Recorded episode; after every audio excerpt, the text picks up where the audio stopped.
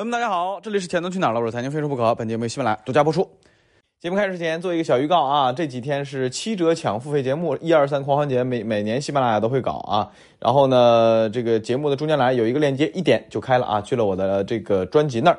呃，先到先得啊，里边的讲的节目主要是系统性的方式方法，帮助你在不同的投资这个品种里边有更好的机会。啊，机会捕捉呀，包括有更好的认知啊，包括现在正在更新的是股市和房产啊，希望大家能够抢得到。今天呢，我们提前说一个保留节目，这就是预测第二年啊，但这个预测可不是说点位啊，这是这不是东西啊，说的是大趋势，第二年对于咱老百姓的影响。这个大趋势说什么？其实站在这个时点，我觉得有几个确定性事件是可以说的。第一个是宏观经济，哎，宏观经济跟你讲，这真的离我们很远。但是突然有一天，你觉得，哎呦，宏观经济跟我有关系了，那都是大事儿啊。所以咱平常懂一点，我觉得是非常有用的啊。好，先说宏观经济，呃，可能我觉得我的观点要比绝大多数人要要要乐观积极一点啊。之前我一直在担忧一个事儿，就是二次冲击。后来我发现，这是我杞人忧天。第一个，国内控制力非常强，咱们别担心。第二个，欧美虽然二次冲击来了，但对不起，人家不在乎，封国封城、停工停产这种事情，欧洲那边有点那啥，但是经济恢复没有阻挡啊，不可阻挡。哎，然后为什么我说我经济观点、宏观经济的观点，我要比大多数人要激进一点？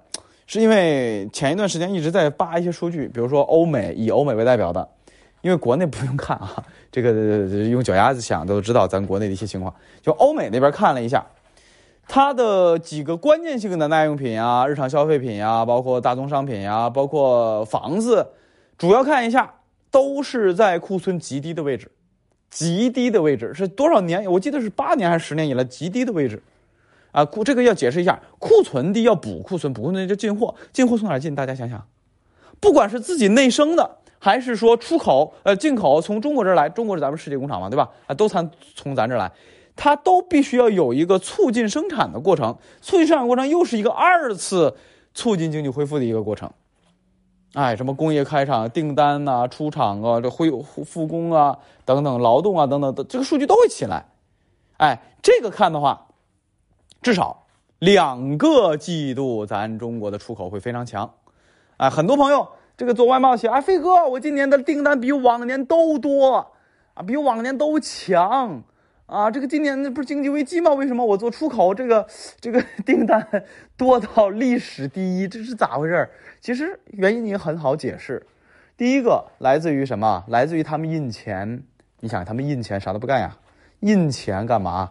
消费消费，然后从哪儿消费？还不是从咱这儿来消费，对吧？所以这个是关键的。而他们的印钱以美国代表的，今年我那天看了一个非常关键的数据，今年美国人的收入是增长的，啊，不是增长的，是正向的，就是是增长的啊，不是这个比以前快啊，但是它是零多，就是还是继续在多变多，只是速变慢而已，变慢而已。大家想想，神奇不神奇？今年这么惨，神奇不神奇？为什么呀？那还不是美国给给给居民账户里直接打钱？还记得贾跃亭吗？就下周回国，贾跃亭，贾跃亭在美国搞了一个什么破法拉第的公司，那个估计那么一个根本就车都造不出来那种破公司、骗子公司，他都能拿到美国政府为了扶持小微企业活下去，拿到几百万美金呢？忘了是一百多万美金还是四百多还是六百多万美金？忘了拿到几百万美金美国的。政府的支持让他干嘛？别破产，拿钱去维持经营，拿钱去维持员工的工资水平。除此之外，美国还给谁？老百姓账户里直接打钱。你看，所以美国人今年这么惨，他的收入还是能正增长，了不得。那大家，你懂的呀。既然收入还能增长。只是增长慢一点，那消费你能慢吗？不能慢。再加上曾经有过积压，中间中间咱还有一段积压，对吧？哎，突然间爆发，那你这个订单肯定就炸了呀，对吧？咱们这个出口的外贸，很多出口外贸企业的订单炸了呀，那这是满负荷的都接接不过来，到这种程度啊，对吧？哎，所以这个就是这么一个情况。然后这个情况从库存的情况来讲，两个季度是没有问题的，哎，延续两个季度是没有问题的。所以明年我们的出口还是保持好的。然后呢，经济的预测我看了很多啊，这个宏观经济学家，比如说有预测百分之八点几的明年啊，就是增速。为什么这么快？是因为今天基数低，啊，基数低，所以你明年八点几很正常啊。然后有八点几的，九点几的，最夸张的百分之十二啊，名义利率啊，名义 GDP 啊，这个名义的、潜在的、实际的，还有一些区别，这里就不展开说了。以后以后有机会开科普节目的时候再给大家讲。那。这个情况呢，我就不预测百分之几了，因为这是需要非常严谨的数据模型来测的，我这儿也也没有啊。但是呢，有一点告诉大家，明年的经济的好要超乎大家想象，但是这个又涉及到另一个问题了，什么问题？大家想想，货币刺激啊，财政的问题，待会儿再说啊。我们先说货币刺激的问题，大家一直搞错，就是有粉丝之前问了一个问题，就是我觉得他可能搞错了一个问题，就是。经济好和货币刺激到底该如何理解？啊，这个事儿其实我做一个形象的比喻，你就知道了。啊，咱们假设大人啊，别说大人，就你啊，就你双手或者你就是货币政策啊，或者说你这双手就是货币宽松刺激经济啊，这么个手段。而你儿子哎，年纪不大。刚学会走路，偶尔能小跑一下，这就是经济。哎，这个经济和货币关系什么关系呢？你儿子自己挣扎挣扎，或者说自己努努力，是可以站起来走路的。这个时候是不需要你的，是不需要你的啊！他不断的自己去做一些动作，然后呢，越来越好，越走越好，是不需要你干嘛的。但是，如果你儿子啊，走着走着走着走着啊，甚至是小跑一路，他怎么着摔倒了？这个时候。你怎么着？你肯定跑过去，哎，稍微扶一下，扶一下。如果稍微扶一下，他继续起来，站得稳稳的，继续跑，你就马上慢慢的松开手，又让他自己弄了，对不对？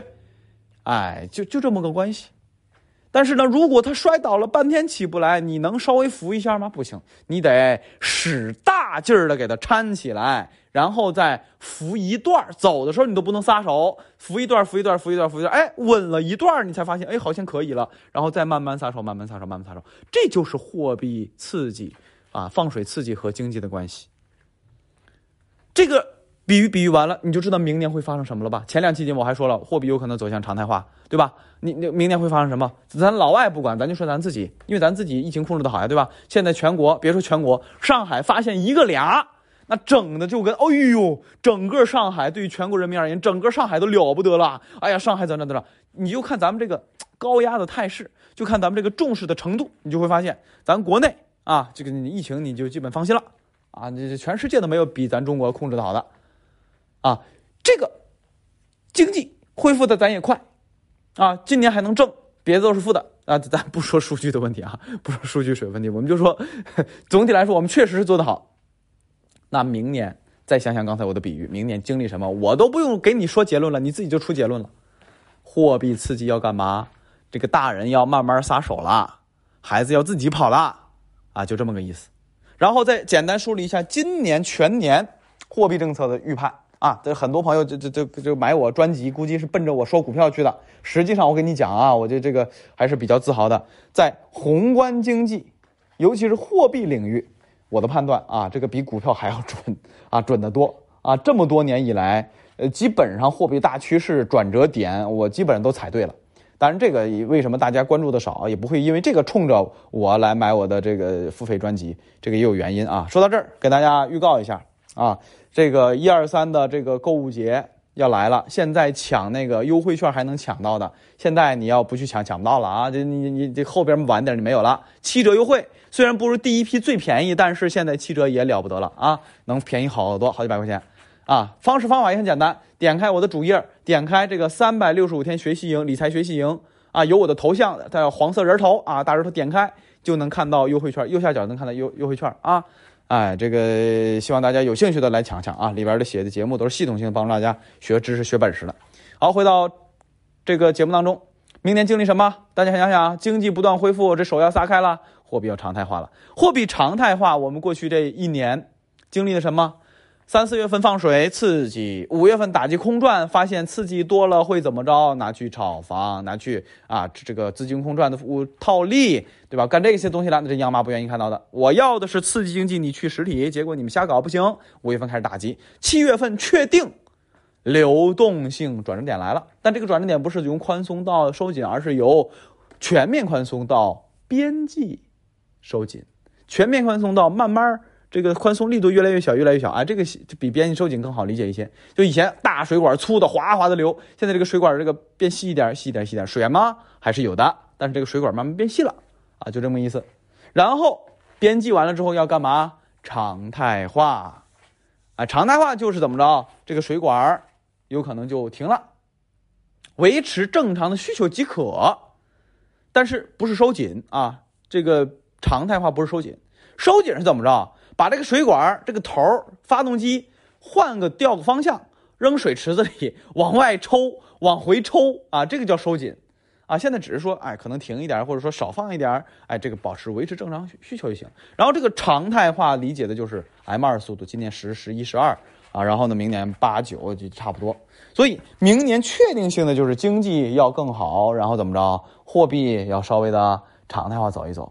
然后再往下呢，就是大家关心投资的情况了。这个投资的情况呀，嗯，哎呀，这个不好说，啊，这个投资的话，因为货币常态化，或者说经济变好，货币常态化，股市不一定好的。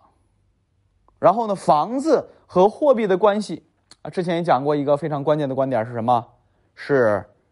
货币就是宏观政策和买卖政策有一个松啊，当然这个是付费节目里边，这个重复一下可以有一个松，房价都能活折腾折腾。但是明年的话，货币宏观这儿，嗯，不会有特别好的友好。然后呢，买卖政策不好说，会不会因因为一些哎，这有些城市扛不住了啊，放松一下啊，政府拉抬一下，这个这个说不好。反正现在主要的优先级最高的是稳啊，这个这个明年不好说。啊，咱走一步看一步啊，因为年底有一个指向性的会议，基基本上就一个月了，就今天预告了吧？年底几乎是最后一个月的最后一周，哪天不知道，要看这个咱们这个领导定调是哪天哪天开啊，会会说的啊，会议里边会说，中央经济工作会议定调明年全年宏观工作，这个会议极其重要，每年我都就几乎跟你讲，就一个字儿 一个标点的，我都要把它啃一遍。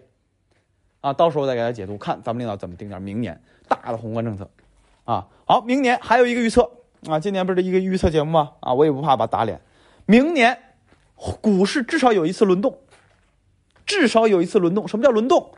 最经典远的不说，就说现在，曾经也也也行，曾经有过一个非常经典的顺口溜：要你命三千和漂亮五零，这叫轮动。后来轮动了吧？大票没怎么涨吧？对吧？后来怎么着？这个这个这个这个科技股那翻一倍啊！去年八月份到今年啊，这几不是一倍啊，n 多倍，对吧？然后呢，曾经别说曾经远的，就今年一年，科技消费呀等等等等那么多零售，怎么着？大牛股吧，涨涨涨吧！现在，你看看多少零售股那跌的多惨呀！我我那么多股池，我翻了一遍，哎呦我的妈，这这太辣眼睛了！医药股太辣眼睛了。曾经是什么？曾经是信仰，我跟你讲。啊，现在涨什么？涨顺周期，啊，涨什么银行保险，啊，涨什么钢铁煤炭造纸有色？你看曾经他们多惨，对吧？哎，所以这叫做轮动。那现在是这样一个情况，顺周期在搞，明年至少有一波轮动。轮动轮谁？我跟你讲，出我觉得。科技还得要再搞，你不搞科技搞什么？十四五规划不断推进，嗯，科技调整差不多了，就是你趴下边趴的差不多了，你再轮动一波也得正常啊，太正常了呀。但是什么时候轮动，咱们要再看啊。今天这个不好说，每天、每周、每月不断观察政策变化、市场变化，然后做出判断。不是今天站在十一月，明年是六月份，明年三月份，明年十一月我全都看穿了，我没那本事啊。首先我没那本事，但是你每天把完整的分析系统。盯好看好，然后呢，根据变化，再加上市场给的机会，去把握一下相对的底部区域。做抄底这这个太难了，逃顶这个太难了。但是相对的底部区域和相对的顶部区域能判断出来即可。啊，这个付费节目里边啊，这再次提醒大家啊，这个七折优惠啊，抢不到就没有了。呃，讲的就是这一套一整套系统性的，一期一期手把手的。啊，教你就是这个东西。好，这是明年的一些小的展望啊，这些展望呢其实比较关键啊，这个因为这里边涉及到了很多确定性的细枝末节的一些逻辑。后边我还会再出节目啊，比如说大家关心的黄金啊，这是破位了吗？幺八五零破位了，对吧？等等等等，包括一些关键性的资产价格，大宗商品也得出节目，因为之前很少说，但是大宗商品的变化和经济的复苏以及股市顺周期关系太紧密了。啊，这个分析方法呀，大宗商品的一些变化，对吧？这个也会出啊，咱慢慢来。今天先说到这里。